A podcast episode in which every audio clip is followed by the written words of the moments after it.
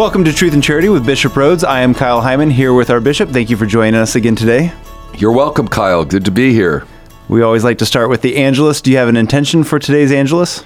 Yeah, you know, I thought um, since tomorrow is the International Day of Prayer and Awareness Against Human Trafficking, let's pray for all the people, especially um, women and children who are uh, victims of human trafficking, a terrible scourge in the world.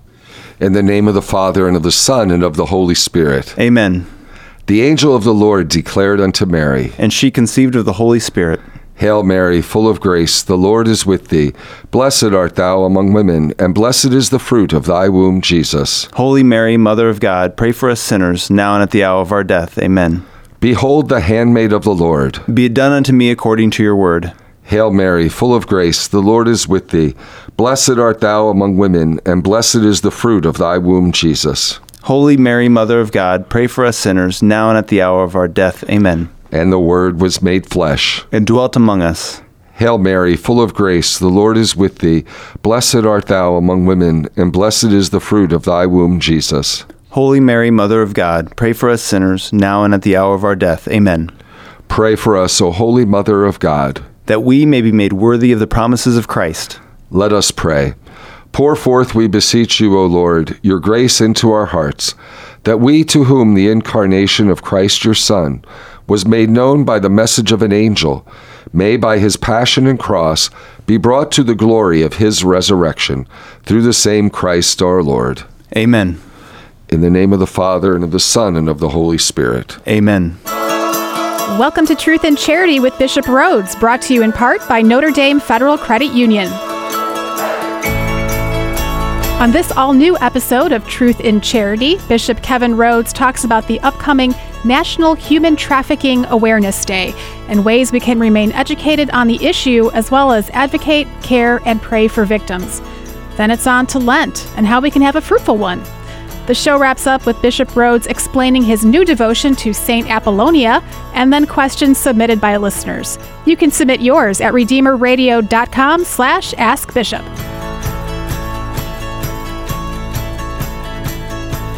Welcome to Truth and Charity with Bishop Rhodes. I am Kyle Heimann here with our bishop, and we've got a lot to talk about today, including we'll answer some questions that have been submitted from listeners. And uh, you mentioned that tomorrow February 8th, is the first International Day of Prayer and Awareness Against Human Trafficking. So, whenever we talk about human trafficking, uh, I guess how do we focus on both of those aspects of prayer and of awareness? Both are important. I mean, it's important to be educated on this uh, issue because it's um, it's an attack, really, an offense against human dignity. It's really modern day slavery when mm-hmm. you think about it. So I think it's really important that we be involved in eradicating this. There's sex trafficking, there's labor trafficking. Thankfully, the USCCB, the United States Conference of Catholic Bishops, were very involved on this issue. I'd say we're one of the leaders in our nation in fighting this, in advocating for victims and also caring for victims. Mm-hmm. You know, migration and refugee services, which is part of the USCCB, leads a lot of efforts to combat human trafficking. I think a lot of people just aren't aware of how widespread it is. I mean, around the world and even here in our own country. Mm-hmm. You know, it's been estimated, and these are good statistics, that about 17,000 men, women, and children are trafficked across our borders every year. Hmm forced into this kind of slavery. Of course, there's many, many more in other countries uh, yeah. around the world. So we need to do all we can to fight this. I recommend that people become educated on the issue. I think that's why it's good we have the National Human Trafficking Awareness Day. I think it's important that we preach about it in homilies. Around the globe, there are millions of people who are being trafficked, and they're really living in slavery today. Some are, as I mentioned, trafficked internally in countries, but sometimes they're trafficked internationally. It's really pretty awful. I mean, I saw a movie a couple months ago, and there was a young woman. It was uh, based on a true story, and it was like a documentary, and it just showed the life of some young women who were trafficked and they were made to be prostitutes. Mm-hmm. And these were teenage girls. It was heartbreaking, you know, the sexual exploitation. And then there's those who are, I don't know if you noticed in Africa, those kids who are forcibly recruited to be soldiers, child soldiers by armed forces, mm-hmm. you know, like Boko Haram and other terrorist groups have done. So there's these, there's a variety of forms of human trafficking. I'd say a lot of it is for prostitution and sexual stuff, but there's also for labor, cheap labor. It's horrible when you think about it. So the church is has certainly been very vocal about it. The Catholic Church has spoken out a long time against this uh, human trafficking and slavery, forced labor, prostitution, selling of women and children. Some of them put in really disgraceful working conditions. All these things. Pope John Paul II spoke out a lot against this. So did Pope Benedict, and so does Pope Francis. All of our popes have spoken extensively about the need to end this modern day slavery. The day for this uh, day of prayer and awareness it seems to have been chosen because it's the feast day of Saint Josephine Bakhita. Yeah, she was canonized back in the year 2000, Jubilee year. Okay. And she was from Sudan, southern Sudan, the area that was Darfur. She was uh, had the name Bakhita, and she was not only sold into slavery, she was resold. So she had different masters along the way. This is back in the 1800s. And finally, she was sold to an Italian consul, and he brought her to Italy and gave her to a friend of his. Being there in Italy, she was drawn to the Catholic Church. She became baptized and confirmed, and she took the name Josephine. So Okay. we call her Saint Josephine Bakhita. Bakhita was her African name, and Josephine is her Christian name. She was freed, but she wanted to stay in Italy, and she became a religious sister. She entered the Institute of Saint Magdalene of Canossa. She was involved in, uh, I think, teaching children in one of the schools. She was assisted the community with cooking and sewing and all those kinds of things.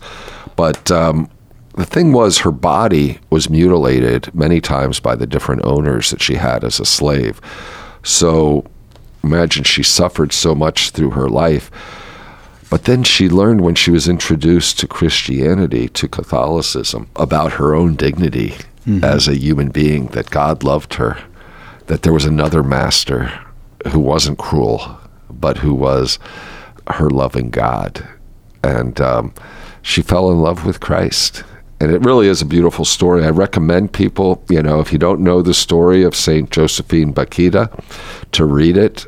She died around 1940 on February 8th, 1947. As I said, she was canonized in in the year 2000 by St. John Paul II. And what a great intercessor she is, I think, for victims of human trafficking today, victims of modern day slavery. And hopefully anybody would realize the how horrible it is for human trafficking to exist. Uh, obviously, some people are doing it, so they have justified it in some way or another. But is this really just an extension of, or maybe an extreme version of, uh, treating people like objects or dehumanizing certain people in the form of racism or other things that we do that is accepted by a lot of people? I think you're right, Kyle. I think it also reveals the corruption of money because this is being done for material mm, profit. Yeah.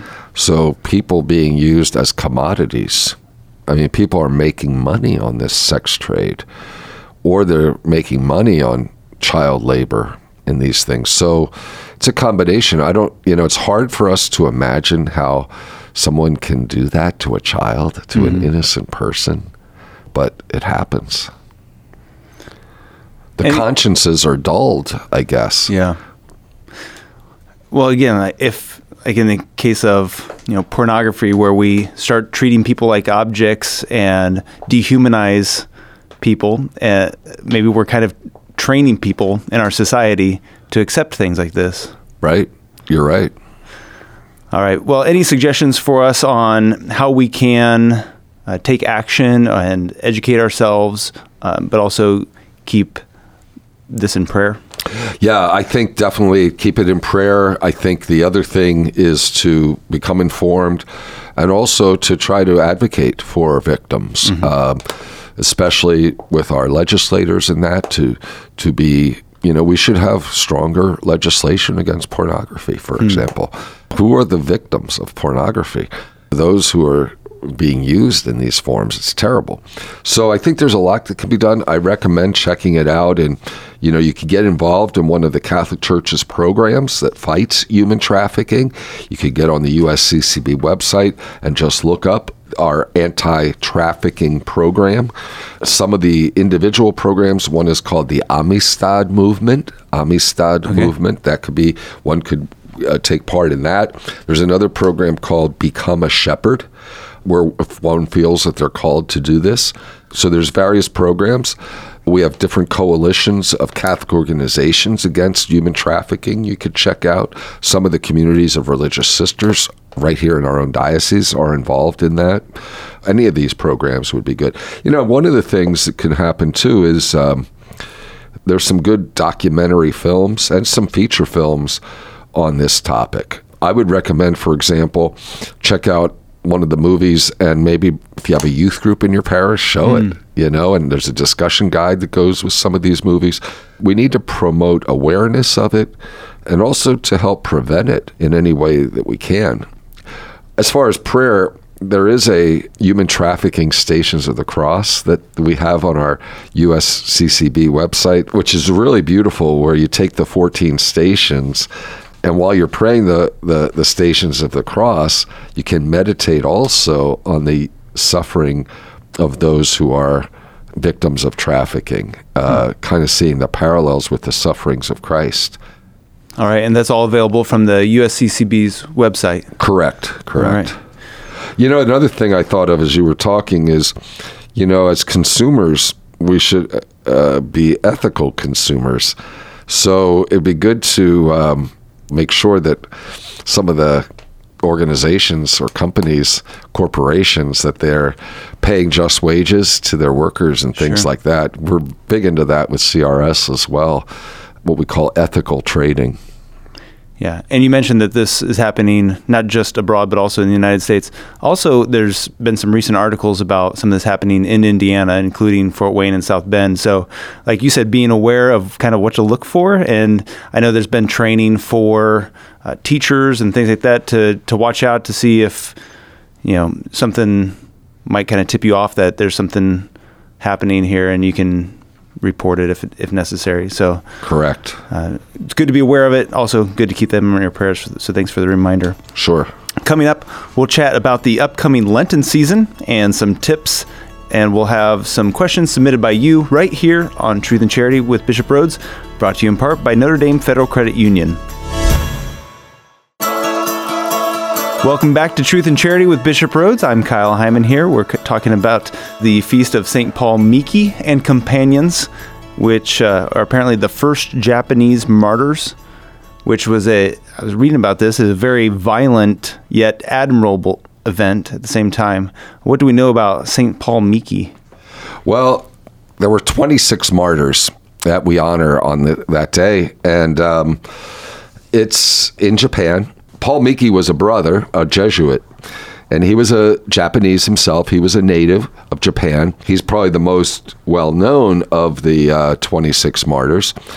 And they were crucified in Nagasaki on a mountain. They call it the Holy Mountain. Hmm. It kind of is outside Nagasaki. Now, we know Nagasaki is the place where the second atomic bomb was dropped, but it's also well known for, you know, with Catholics, especially in Japan, as a very holy site because of the martyrs. And it's interesting, the group, there were priests, there were brothers, there were lay people.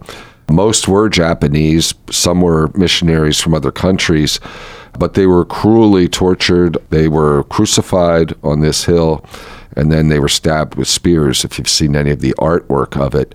And these were old and young. I mean, there were even children. Some of them were Jesuits, some were Franciscans, some were lay catechists, some were just simple people. And um, it was very gruesome. After that, really, I'd say Christianity was thought to have been eradicated. That happened at the uh, end of the 16th century when they were martyred. It seemed like Christianity was dead in Japan. But it's interesting.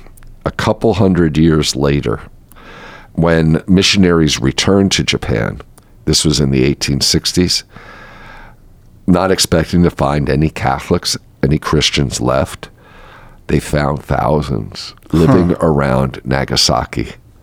So they had preserved the faith. We know we have that expression from Tertullian the blood of the martyrs is the seed of Christians. Yeah. So somehow, for what, 300 years almost, the faith continued. No priests, but they passed on their faith in Christ through many generations um, secretly. You know, they secretly preserve the faith. It's I'm very inspired by martyrs all the time, but I, I find it especially remarkable that story about how these uh, these people preserved in church as hidden Catholics for a few centuries. I just think it's uh, amazing. I don't know, Kyle, if or you or the listeners have seen the movie Silence. I have not. Yeah, I haven't I either. I did buy the book and I, I read about half of it. I need to continue reading it. Uh-huh. But that's about the martyrs of Japan and it's it's kind of a it's a novel. Right. A little bit disturbing, I understand, but I've heard different reactions to it because it has to do with an apostasy of one of the missionary priests. But others have told me even as disturbing as that is, again it's a novel, but gets you really thinking Right. um, he renounced his faith, and uh, this is what I heard. In order to save others, he couldn't stand watching the torture. But I think the heroes, some said, are really the Japanese themselves who would not apostatize. Right. So anyhow, I'd like to finish reading the book. Why was Christianity banned in the first place in Japan? It's a good question. I don't know a whole lot of the the history. I do know that there was a lot of power of the Buddhist monks. You know, I think there was a wariness of foreigners coming in, and uh, these were foreign missionaries who had brought Christianity. I think at first they were accepted, but then they saw it as a threat. They saw Catholicism as a threat, and they started to persecute Catholics and then banning Christianity. So I, I would really need to study that more, but those I think are the basic points. Speaking on the topic of apostasy, you mentioning when somebody is given the, the choice to renounce the faith in God uh, or they're going to die.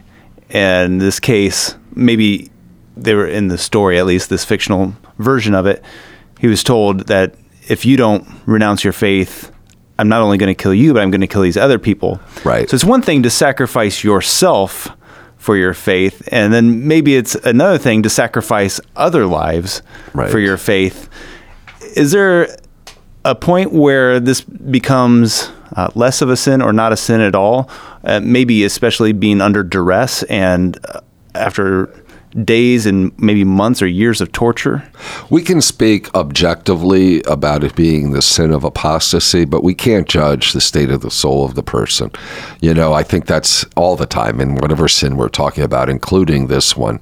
So, yeah, I mean, when there's duress, that would um, not take all culpability away, but could lessen the culpability. Okay. Especially if this priest, for example, who apostatized, it doesn't. I, I, I haven't finished the book yet, but I, from what I understand, is he didn't do it to save his own life.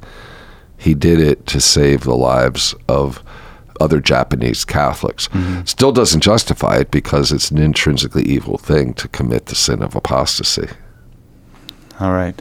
Another saint that we celebrate in the church, Saint Apollonia. His feast day is February 9th. I understand you have a, a special devotion to Saint Apollonia. Yeah, you know, uh, St. Apollonia is not on the universal calendar, so most people never heard of her. Yeah, I'm But she was an early camp. early martyr, and um, I kind of learned about her because a couple weeks ago I had to have a tooth pulled, a tooth extracted, and I wasn't really looking forward to it. I had broken this tooth, and I was like, oh, I got, and I knew I had to have it extracted, and so I went to the dentist, and for some reason, I started I, talking to my dentist, who's a really good Catholic, Dr. Robert Eber in uh, Fort Wayne and uh, asked Dr. Eber about who the patron saint of dentists is, because I said I'll say a prayer uh-huh. before he worked on my tooth, and he said Saint Apollonia. Uh-huh. So I checked her out. I did a Google search uh-huh.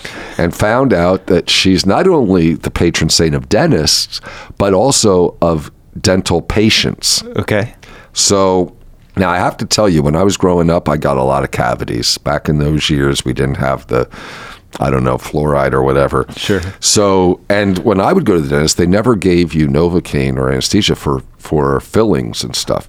So it was always a horrible experience. Sure. I mean, I just remember the pain, you know. I don't know if it was just if my family couldn't afford it or what, but, but you know, uh, anyhow, so I didn't have a very good feeling. So I knew I had to get this tooth pulled. So I, I read about Apollonia and I found out that she was tortured by they were crushing her teeth and extracting them, of course, without any anesthesia. Mm-hmm. So I had this tooth removed, and it took like an hour because it was breaking and all that. But the whole time I was thinking, don't be a wimp. Think about Saint Apollonia. Yeah. You know, she suffered much more. So, anyhow, if you're getting dental work, anyone out there listening, or your dentist, tell them about Saint Apollonia. And so I feel like I have a new friend in heaven. Yeah. Drew you closer in that, in that moment. Well, speaking of sacrifice, maybe. Lent begins a week from today on February 14th. Any tips or suggestions for getting ready for Lent? I think it's just good to be thinking about it. I, I always recommend think about the three traditional practices prayer, fasting, and almsgiving. I always recommend try to do one thing in each of those areas something special in prayer, something special uh, regarding self denial, fasting, and some kind of almsgiving. I think it's good to try to do something in each area. Again, you know, think of something that's really going to have an effect. Just, I think, in the area of prayer, you know, what's going to help deepen your own spiritual life? Is it the daily rosary, perhaps, or try to go to daily mass during Lent? But I think it's good to be realistic, mm-hmm. you know, in the sense of, okay, think about it and really be resolved to do it for 40 days. Same with fasting, same with almsgiving. So you want the Lenten season to be fruitful. Be realistic. Don't be too easy on yourself. Uh, but remember, what's the purpose of it? It's to draw closer yeah. to Christ. It's to make you a person of, of, of deeper faith, hope, and charity by the grace of God. So, what would lead you to that end is the question. Yeah one of the things maybe we could suggest for the men listening is this Lent you could take part in the Rekindle the Fire Men's Conference, which is going to be February 24th at the Allen County War Memorial Coliseum in Fort Wayne. Uh, you will be one of the speakers along with Christopher West and Joe Ferris. Uh, do you make it every year to the Rekindle the Fire Men's Conference? I do, yeah. It's a great event. I usually have the Mass. Well, I always have the Mass mm-hmm. and preach a homily at the Mass. But this year I'm also going to give one of the keynote talks. So I'm looking forward to doing that. What are you going to be speaking on? They asked me to speak on the Mass, on all the parts of the Mass. So I haven't really completed my preparations, but I I I, uh, I, like that topic. I'm looking forward to it. You probably know a little bit about the Mass that you can share. I hope so. Uh, what is it about the men's conference that you enjoy, or why would you encourage men to participate in it? First of all, I think it's great for the Catholic men to get together mm-hmm. in fellowship and in prayer. That's part of the day. There's opportunities to go to confession. There's the mass. There's Catholic vendors there. There's an opportunity, you know, to, to for Eucharistic adoration. Mm-hmm. But also, they always get a great lineup of speakers. This year, Christopher West, who's a friend of mine, he lives in the Diocese of Harrisburg, so I've known Christopher a lot of years. Okay. Great speaker on theology of the body, yeah. a lot of good books. So I know he'll be really good, and I understand they have another dynamic speaker who I don't know, Joe Ferris. Uh-huh. So I think you'll really get a lot out of it. I recommend, and also to the men, if you've been there before, you know, invite some of your friends or mm-hmm. brothers or relatives or sons, whatever, you know, spread the word. Yeah. Um, I think it's just great. And, and that it takes place during Lent. It's a day that you're going to give over to the Lord. It's a good sacrifice to make, but it can really, really have a, a great impact spending that time, giving that time, you can really focus on your faith and be rekindled mm-hmm. in your faith. Well, you can go to rekindlethefire.net to check out information about that. You can register online, get signed up. Uh, maybe wives, you could sign your husband up and tell him it's a little gift and he can go to the Rekindle the Fire conference. Again, rekindlethefire.net. And if you have any questions, you can ask them by going to redeemerradio.com slash askbishop. You can call or text the Holy Cross College text line with your question at 260 436 9598. And coming up, we're going to ask questions that were submitted by listeners right here on Truth and Charity with Bishop Rhodes, brought to you in part by Notre Dame Federal Credit Union. Welcome back to Truth and Charity with Bishop Rhodes. I am Kyle Heimann asking questions that you have submitted. Our first question comes from a listener who asked Is the sacrament of holy oil given to the dying, the very sick, and very old like a second baptism? The name of the sacrament is anointing of the sick, and it uses the oil of the sick. Only a priest or bishop can administer this sacrament. And the listener's correct, it's for those who are very sick or elderly, very weak, or dying, or those who are in danger. For example, it's good to get anointed if you're going to have major surgery Oh, okay. um, prior to major surgery. I would not speak of it as a second baptism, no. Really, it's a sacrament of healing, so it's more connected to the sacrament of penance than it is to baptism. The important thing is it's uh, it's receiving the grace of strength in this the trial of physical suffering, and it's strength of soul is really the I'd say the principal effect. Although sometimes there can actually be physical healings. I've I've even experienced that. I've seen that. So you pray for healing, and basically it's a um, it's receiving the grace of the Lord to endure suffering. It's amazing the graces that come from anointing of the sick. I think it's a beautiful sacrament. So if you know someone who is in this situation where they'd be a proper recipient, it's good to call a priest and ask him to come to to give that sacrament of anointing. Does it take the place or is it done in addition to confession? It's done in addition to confession unless the person is unable, because sometimes a person might be unconscious or, or they might not uh, be aware enough to be able to make a confession. And of course, God understands that. But there is that element of forgiveness of sins that is part of anointing of the sick, but it doesn't substitute for the sacrament of penance when a person is able to go. Got it. Another question submitted is Do you think Mary knew she was special growing up? Did Jesus know he was God's son all his life or just before he started his ministry? Well, the first question about Mary, the church doesn't say anything about this. My own opinion is that I didn't think, I don't think she knew she was special. I mean, I think she was so humble. I, hmm. I, I don't know that before the Annunciation that she would have had an idea that she had a special mission. That's just my opinion. But the second question is something we could spend more than a whole hour on, Kyle. It has to do with the self knowledge of Jesus. And there's been so much written on this. This has been disputed for centuries. Hmm. But I, I, I'm trying to think of how to explain this in a short answer, as short as I can do. In the Middle Ages, theology developed with people like St. Thomas Aquinas and others. When they would discuss the human knowledge of Jesus, they believed that he had the beatific vision from his conception. In other words, that he had this special vision of God and knew everything from uh, this, either through the beatific vision or what's called infused knowledge, and then he also had acquired knowledge. So there'd be these three levels of knowledge. Okay. And um, again, I could get into this more in detail. But that was more of a medieval thing. But that really was the common belief of theologians for centuries up until the 20th century. And then there was in the 20th century kind of a recovery of the fathers of the church. And a lot of theologians began to question that that Jesus had this knowledge of everything, even as an infant or even as an unborn child. So, where are we at today? Well, you can read about this in the Catechism of the Catholic Church. Pope John Paul spoke about it. So did Pope Benedict. In the 1980s, there was a great document about this by the Pontifical Biblical Commission and another by the International Theological Commission. I'd say the more common theological consensus today is different from what St. Thomas and some of those other medievals believed. We could summarize that Jesus, yes, Jesus knew he was God. He knew he was the Son of God. He knew he had a mission, and he knew what it was. He intended to found the church, which he did.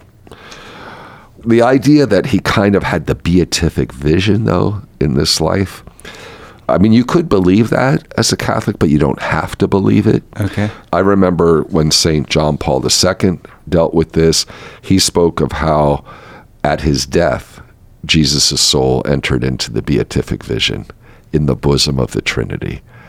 And when I heard John Paul say that, I said, wow, he's going against the medieval notion that Jesus had the beatific vision. And I always had a problem with that idea because how could Jesus have really suffered, especially the anguish of the passion, you know, if he had the beatific vision at that time, you know? Um, how So, could you meaning- reconcile those I mean, it, it wouldn't have been difficult for him to make that decision if he had this Right. kind of perfect. yeah, it wouldn't have been the depth Okay. of his suffering. Yeah. you know and also there are times where jesus in his life we read in the gospels where he says that he didn't know the time of the end of the world remember Right. only the father knows that well how do you explain that if he had all this knowledge that they claimed that he had that he knew everything past present and future perfectly as god this and we're talking about jesus in his human nature uh-huh. you know not as the the second person of the Trinity. So, anyhow, the question then comes you'll say, okay, Jesus knew he was God, he knew he was the Son of God. I think that's very clear. You read the scriptures, Jesus even says things like, the Father and I are one. You know, for example, the way, and this is in all the synoptic gospels, not just in John's gospel, where you see his intimate relationship with the Father, that he addressed God as Abba. That was unheard of. Hmm. He knew he was the Son. There's like two extremes here. There are those that would say that Jesus knew everything in his human consciousness. Well, I mean, why does it say in Luke's Gospel, chapter 2, that he grew in wisdom and grace? Right. you know, as a child. If he had everything, if he had the beatific vision and had this infused knowledge from the womb, I mean, that just, how do you explain those scripture passages? I think it's difficult.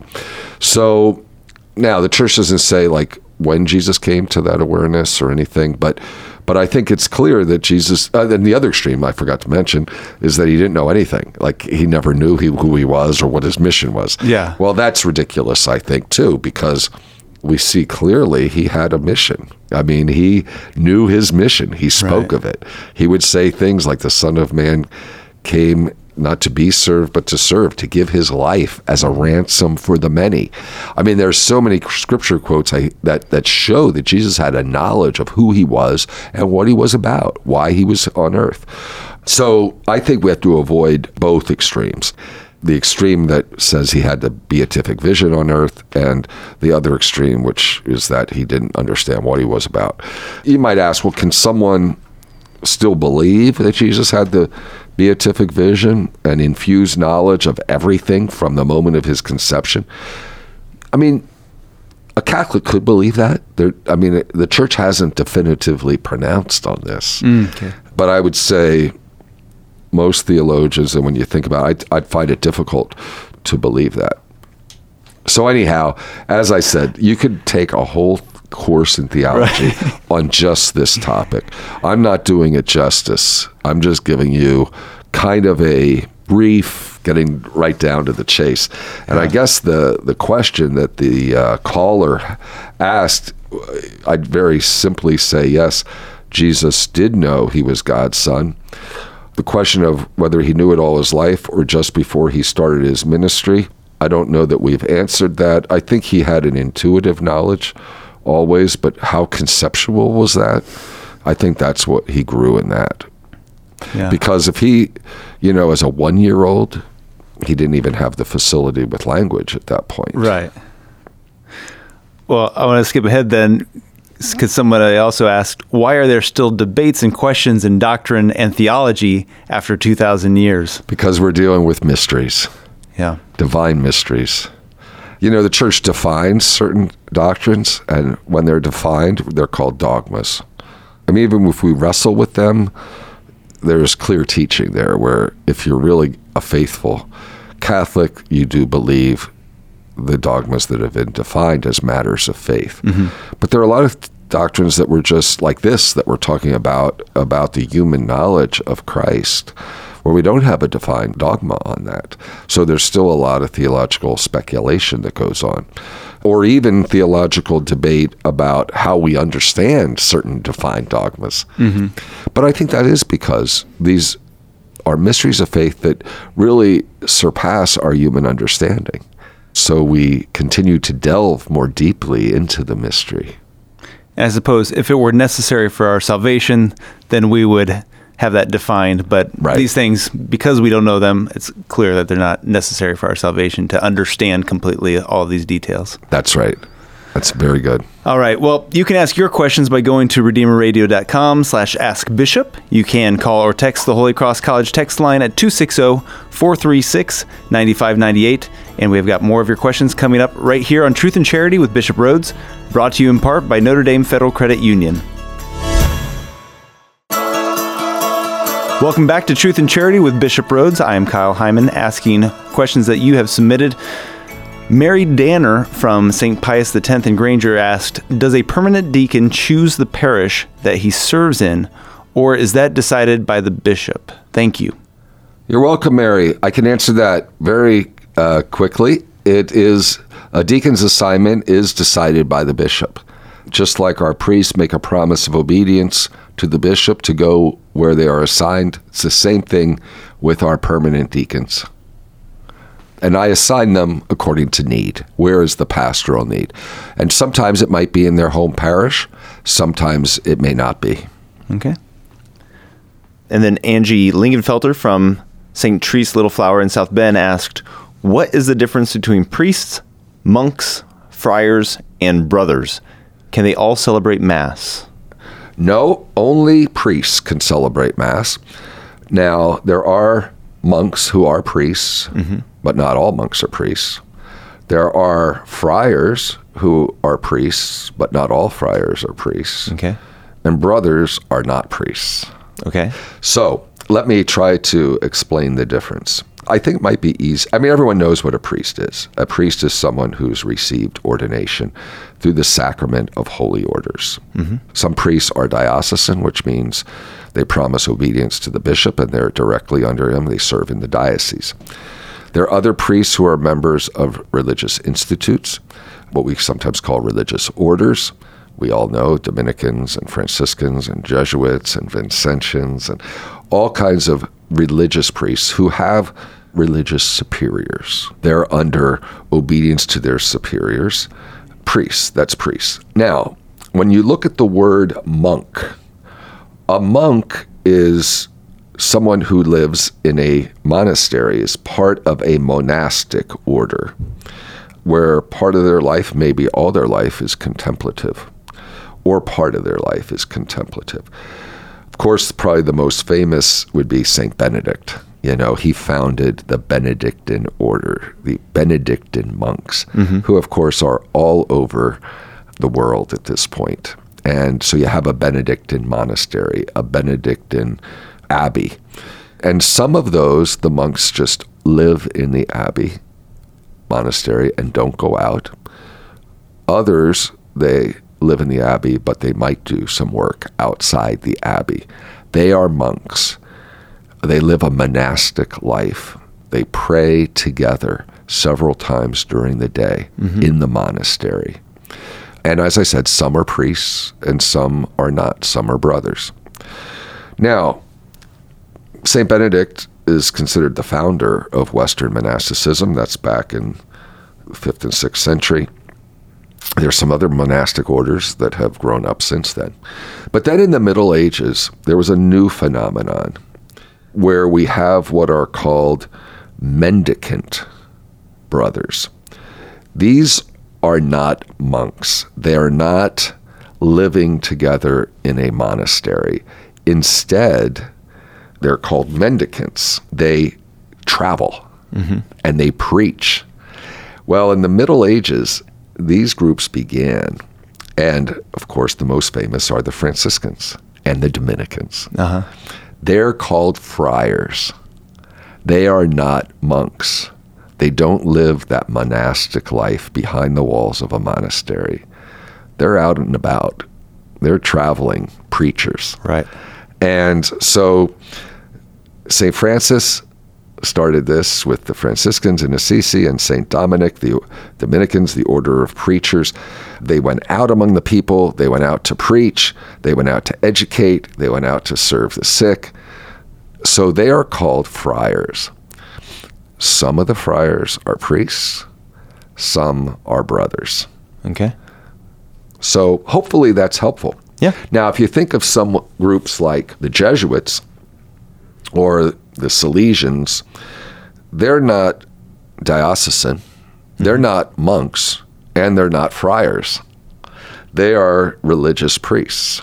So they're part of a religious congregation with their own superiors, but they don't fit into the uh, monk or friar category. Okay. Another question from Angie is I sometimes feel overwhelmed at the number of devotions I hear about praying the rosary daily, novenas, devotions to the Sacred Heart of Jesus, the Holy Family, etc. We can't pray all of them all the time. Do you have suggestions to discern daily devotions? Yes, I would say, Angie, um, these devotions are it's it's totally personal. You know, I think you you want to pick the devotions that touch your heart the most like there might be uh, you might want to switch sometimes, you know, according to liturgical seasons. I would say whatever you feel draws you closer to God. You could try different devotions, but I don't think it's a good idea to multiply many, many devotions because then it can become kind of superficial. I love, for example, the litany of the Sacred Heart of Jesus. I just think that's such a beautiful litany. And I've loved that since I was ordained. Hmm. And I love to pray that off, you know, on a Friday. So that became part of my routine, I would say. And it's very special. But if at a po- certain point that I don't find I'm, it's that fruitful for me, I might just discontinue using that devotion. Sure. I think we have to have total freedom in that. So as far as you know, suggestions to discern, I, I think um, it's good to try different ones. Mm-hmm. Um, definitely make sure the devotion is approved by the church because there's some kind of crazy devotions that aren't approved by the church out there. So make sure it has an imprimatur or whatever. But timeless devotions like the Holy Rosary, certain novenas, the Litany of the Sacred Heart. I mean, they're all beautiful. So I would just say you discern according to what is you find most stirring of your heart to love and serve the Lord? Well, believe it or not, Bishop, we've done 30 shows together and with hopefully many more to come. And so thank you so much for doing this for us. And thank you to the listeners who have been with us and they share the show with others as well. Specifically, Marianne Soborowski from St. Jude Parish in South Bend, who wrote in to say, Just wanted to say thank you for being such a wonderful example of who Jesus is and the way you share his message of love and hope. Our kids at Catholic Summer Youth Camp really enjoy your enthusiasm. Grandma S. So she's sharing this with uh, the kids at the summer camp. So um, thank you, Bishop, so much. Oh, thank you. This is a lot of fun, and I hope the listeners enjoy it and hopefully learn more about their faith through this program. And, and Kyle, you make it a lot of fun. So thank you. Along those same lines, Marianne Doling is uh, apparently a faithful listener who really enjoys it, and she said she loves the show. So. Oh, thanks, Marianne. Thank you so much. All right, before we go, could we get your Episcopal blessing, Bishop? Sure. The Lord be with you. And with your spirit. Blessed be the name of the Lord. Now and forever. Our help is in the name of the Lord. Who made heaven and earth. May Almighty God bless you, the Father, and the Son, and the Holy Spirit. Amen. Thank you so much, Bishop. You're welcome, Kyle. Tune in next Wednesday at noon for another new episode of Truth and Charity with Bishop Rhoades, brought to you in part by Notre Dame Federal Credit Union.